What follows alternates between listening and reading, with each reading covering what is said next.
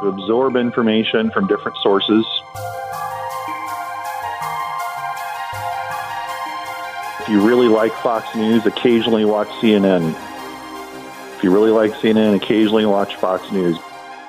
Get different sources of information. Most importantly, you can't really put politics at the center of your life. If you're spending more time in politics than you are with your family, or if you're in time of worship or in time of devotion, then you might need to re examine your priorities. You know what we're about to do? We're about to get real. We're about to have conversations that Christians have behind closed doors, the scary ones, the ones that make you feel uncomfortable.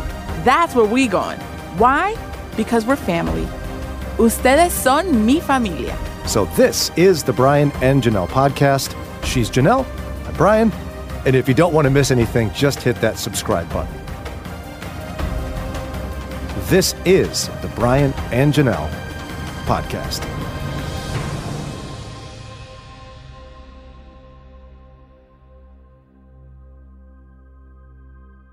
Dr. Mark Caleb Smith is professor of political science and chair of that department at Cedarville University. Welcome back to the show, my friend. Uh, it's always good to be with you all. How you doing? Good. So you uh, you are aware of an article, and so am I now because of you, from the French press called "A Whiff of Civil War in the Air." I am not a fan of people doing things like comparing people to Nazis and Hitler, and I'm not a big fan of like a civil war. Look yeah, out!" yeah.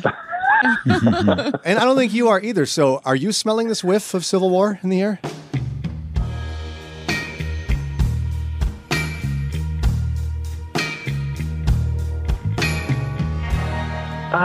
Don't know if I'm smelling it quite as strongly as David French is smelling it, but I think there's serious, real division in our society. And I think it, for some people, I mean, when you look at the polling results, uh, some folks appear to be ready to split and ready to, uh, you know, engage in a national divorce, which is a term I've heard used. Um, so I think it's certainly out there, but I, you know, I think we have to keep in mind a lot of differences between now and when the actual Civil War itself happened. And I think that article kind of, uh, you know, avoids some of those differences because they're complicated. Um, but no, there's a lot of division. I don't think we're close to anything violent. At least I hope not. And maybe I'm being naive, but we'll see. Yeah. And now, I, you know, history is so important in these situations. Yeah. And as a political scientist, I know you love history. And, s and so I get frustrated when I hear people say, wow, we've never been so divided. Is that true? Right. Uh, yeah, I don't think that's true at all. I mean, I mean, we have we have serious divisions right now. There's no question. Um, but when Abraham Lincoln was elected, uh, we had states secede from the Union, and a war happened almost immediately, and we killed hundreds of thousands of each other. And I guess that could happen, but I just don't see a triggering event uh, happening right now that would create that sort of violence and that sort of chaos. Um, you have to remember when the Civil War happened, um, there was a long tradition of us being divided already. We'd already been in different colonies. A lot of people still thought of themselves as members of a state as opposed to the federal government.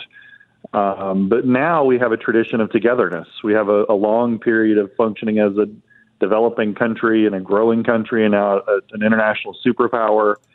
Uh, and I think when people say things like, well, you know, we may be on the verge of a division or a war, they kind of forget the last 150 years uh, where we've been together and have been working on the whole. And we've always had serious disagreements.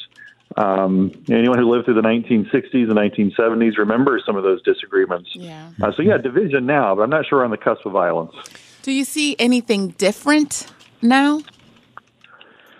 Well, I think some of the things that are different, and I think part of that that's part of what he's getting at is we have a media environment now which is so pervasive and which twists information in such uh, weird ways that certainly didn't happen before the Civil War. Uh, to the point now where people really are kind of consuming information as almost two separate countries. Uh, you know, if you're on social media, if you're on Facebook or Twitter, then they feed you information that you know fits with your worldview. Yeah. And you may only be getting one one side of the information, the other side gets the other side of the information, and you really don't communicate across that chasm very often at all. And that's different. That's certainly different than what we've seen uh, in the past. And media outlets in general, I mean, I wouldn't include you all in this, but media outlets in general, they make money off of sowing that division. Yeah. Uh, they appeal to those people, they monetize it, they get clicks, they get ratings, they get eyeballs and ears, and uh, they continue to sow that division. And so that's different now, and I think that's creating a lot of the dis- of the discord that we're seeing. Um, you hope somehow we figure out a way to work through that, but maybe I'm being naive there. We're going to take a quick break. When we come back, more with Dr. Mark Caleb Smith, professor of political science and chair of that department at Cedarville University. So we're talking about a recent David French article called "A Whiff of Civil War in the Air." Could there be? Why would he say something like that? We'll look more specifically at his arguments and evaluate them from a faith perspective in just a minute. With us, Dr. Mark Caleb Smith, chair of the political science department at Cedarville University. Go to cedarville.edu for more. Cedarville.edu. We're talking about an article by political commentator David French. He's also a follower of Christ, who wrote an article called A Whiff of Civil War in the Air, talking about all the intense political division in America and the uniqueness of it. We're evaluating this, and I find it interesting. And I that, that we get this text just Yeah. moments ago. I'd love to have you respond to this because it deals with the heart of David French's article. Someone texted saying, There's a small but noisy faction that hates our country. And that's the problem. What say you?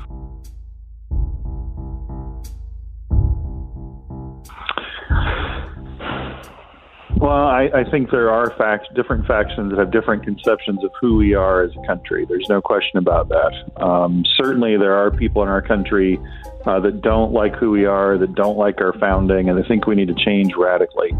Uh, there are people on the other side who are, who don't like those people and would prefer to get them out of the public square altogether and think they should change radically. And so, yeah, I, I think there's a lot of uh, I don't know if I hate maybe is the right word uh, for different people on the other side of the political aisle than we are, and that's that's part of the problem that I think we as Christians need to help work through, as opposed to exacerbate. Um, you know, the culture war, the motif of the culture war, as we get into politics, seeing it through a warlike lens, it by definition creates enemies and dehumanizes people in the process, Yeah. and we have to we have to do better than that. You know, we can't really fall into that rhetoric because it makes it so much harder uh, to love people who are on the other side.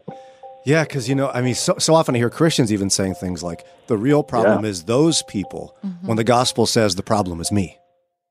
And even if even if you're convinced 100% that those people are the problem, however we define them, and if you really think they're your enemies, then Christ is pretty clear about how we should treat them.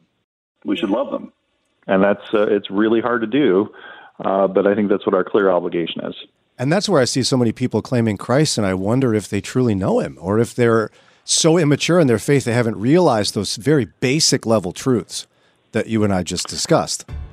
Well, I think they. I really think they. If you sat them down and asked them, of course they'd say, "Well, sure, I, I understand that." But so much information uh, they get every day from so many different sources feed into this kind of division and hatred that, uh, you know, let's say they go to church for an hour a week. Let's say they even do a daily devotional, and then you sit down and you watch a divisive news channel for 12 hours a day. You know, and you, you sort of figure out which one's going to win out in the end, or you spend, uh, you know, eight hours a day glued to social media, which feeds that division as well. And so, I think people know the doctrine. I really do, most of them, but I, I think it's very difficult to live that out when everything else in your life is pointing to division and to hatred. Now, as an example of this, and the reason David French smells a whiff of civil war in the air has to do with a survey that came out recently that re- Yeah. reveals some pretty fascinating and troubling things. Can you help us uh, think through that and, and tell us what it's about? Yeah, a survey from the University of Virginia, uh, which looks at these kinds of divisions. Um, and uh, um, according to the survey, a majority of Trump voters felt like it was appropriate for the country to split now. Uh, 51% in that survey. Uh, plurality, 41% of Biden voters also felt like it was a, good time to split the country. And so that's where the sobering statistics kind of come into this. But the survey goes farther and I think gets into things that we should at least mention a lot of this is based on misconception. Uh, people have they label the other side in a way that isn't always accurate or fair, and so they think we should split, but mostly because they're convinced the other side is so evil, and some of that's just built on misunderstanding. So, for example, Biden voters tend to see Republicans as pretty pretty much fascists. Trump supporters tend to see uh, Democrats as pretty much socialists. Well, I think if you if you read your history and we we're diligent about what words mean, uh, Democrats today aren't socialists, honestly, and Republicans today aren't fascists. They have elements in their parties that certainly are radical to some extent, uh, but to call those parties those things is just simply misinformation. But if you go on social media or if you go to certain news outlets, you're going to hear those words used again and again and again to label that other side. And that label tends to be sticking. And that's some of what he's getting at when he talks about the potential for division. And, and again, I think a lot of it's just rooted in misinformation. And you know, as an example of that, uh, David French looks at some statistics on how conservatives view the current proposed infrastructure bill from the Biden administration. Yeah. Can you talk about that? Yeah. So his argument, and again, I think the poll does support that. His argument is that a lot of this division is emotional uh, rather than uh, intellectual, or whether or rather than content driven or policy driven. So when you talk to Republicans about elements of the infrastructure bill, and you just list the elements, you know, do you think we need more spending on this or that, or do you think we need help fixing this or that? You see pretty big chunks of support for those elements of the infrastructure bill, even among Republicans themselves. And so, again, I think if we can get past the label, if we can get past the surface, and if we can sort of talk to each other at that policy level, you probably will find more agreement. But let's be honest about it. Our parties are part of this problem as well, mm-hmm. right? I mean, they feed that division and they use it to get fundraising and to get support and to get votes and to get everything else. And then when they need unity and when they need people to vote for them, it's hard. And it's almost like they're shocked by that, uh, yeah. which is kind of incredible. So our, our, parties, our parties really are not doing a good job of educating voters. They're certainly not doing a good job of working together to solve problems.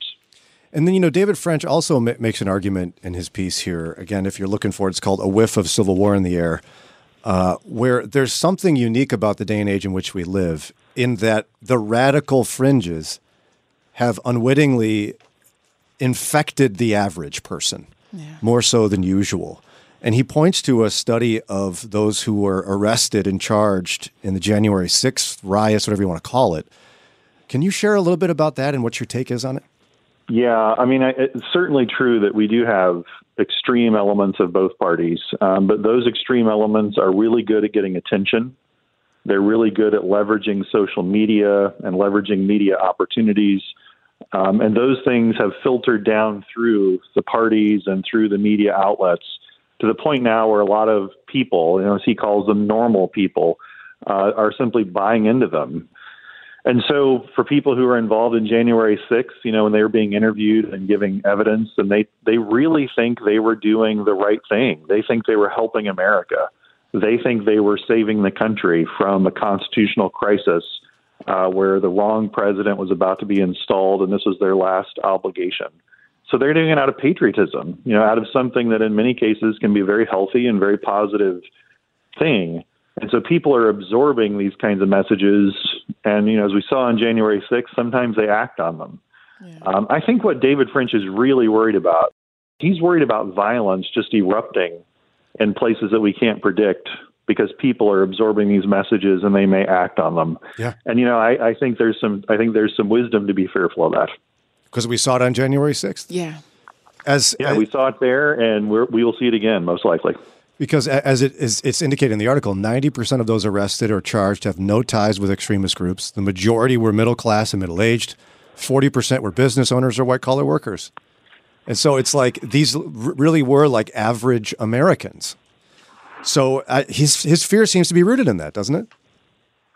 Yeah, and, and that's understandable to some point. Um, whether that you know mechanically can work itself into such a massive disruption where we see violence in the streets you know, I still think is unlikely. Uh, but maybe we will see limited events like January 6th in the future where things just kind of come together and we see a violent episode erupt. I mean, again, I, I understand we're grievously divided right now, but if we look back in the late 1960s to the early 1970s, we saw race riots then. We saw cities being burned down and protests to some extent, places like Detroit and Los Angeles. And so we've seen disruptions before. We've seen significant violence related to politics before, even since the Civil War, and we made it through that. You know, and so I want I want us to be uh, you know aware of the division. but hopeful and pushing forward to get past this and hopefully be more productive and work together a little bit better. Mm-hmm. So we're almost out of time. So I hate to do this to you, but uh, what's your what's your basic advice for the Christian, the follower of Christ, who loves politics? How do they approach it in a biblical, healthy way? Uh, I think the best thing you can do is to absorb information from different sources. So if you really like Fox News, occasionally watch CNN. If you really like CNN, occasionally watch Fox News. Get different sources of information. Um, and then, most importantly, you can't really put politics at the center of your life. You know, if you're spending more time in politics than you are uh, with your family, or if you're in time of worship or in time of devotion, then you might need to re-examine your priorities. I mean, it's very tempting, and I, I'm guilty of this temptation, or see this temptation in my own life all the time. It's very tempting to put politics in the center and just make it an idol. Yeah, if it's becoming an idol, if it's corrupting the corners of your heart, then we, you need to reprioritize. Again, I, I have to do that myself regularly. So take a step back, uh, look at it, detach yourself from it, and you know rest in the sovereignty of God moving forward. That coming from a political science professor. So I think we can all work on that too. Mm-hmm. Again, Dr. Mark Caleb Smith is professor of political science and chair of that department at Cedarville University. For more information about how you can attend the school or send your kids there, grandkids, go to cedarville.edu, cedarville.edu. Thanks again, Doc. We always love talking to you. Uh, it's always my pleasure. You all take care. Hey, hold up. Where are you going? You know you liked your time with us. You want more. So go ahead, look down, hit that button right there and subscribe, and you'll get updated episodes, and then you can hang some more. And guess what? You can help us out. How? A five star rating. Hello. You can also hang with us live weekday mornings from 6 to 9 a.m. Eastern Time. Download the Moody Radio mobile app, and you're able to connect with us. Or just go to brianandjanelle.org. And listen, we didn't put all this together all by ourselves. There's some great people behind this production. We want to thank Ron Eastwood, Kelly Ryder, Paul Carter, Mike Reynolds, Alan Perry, and our awesome and fearless leader, Josue Villa. And finally, this podcast is a production of Moody Radio in Cleveland, a ministry of Moody Bible Institute.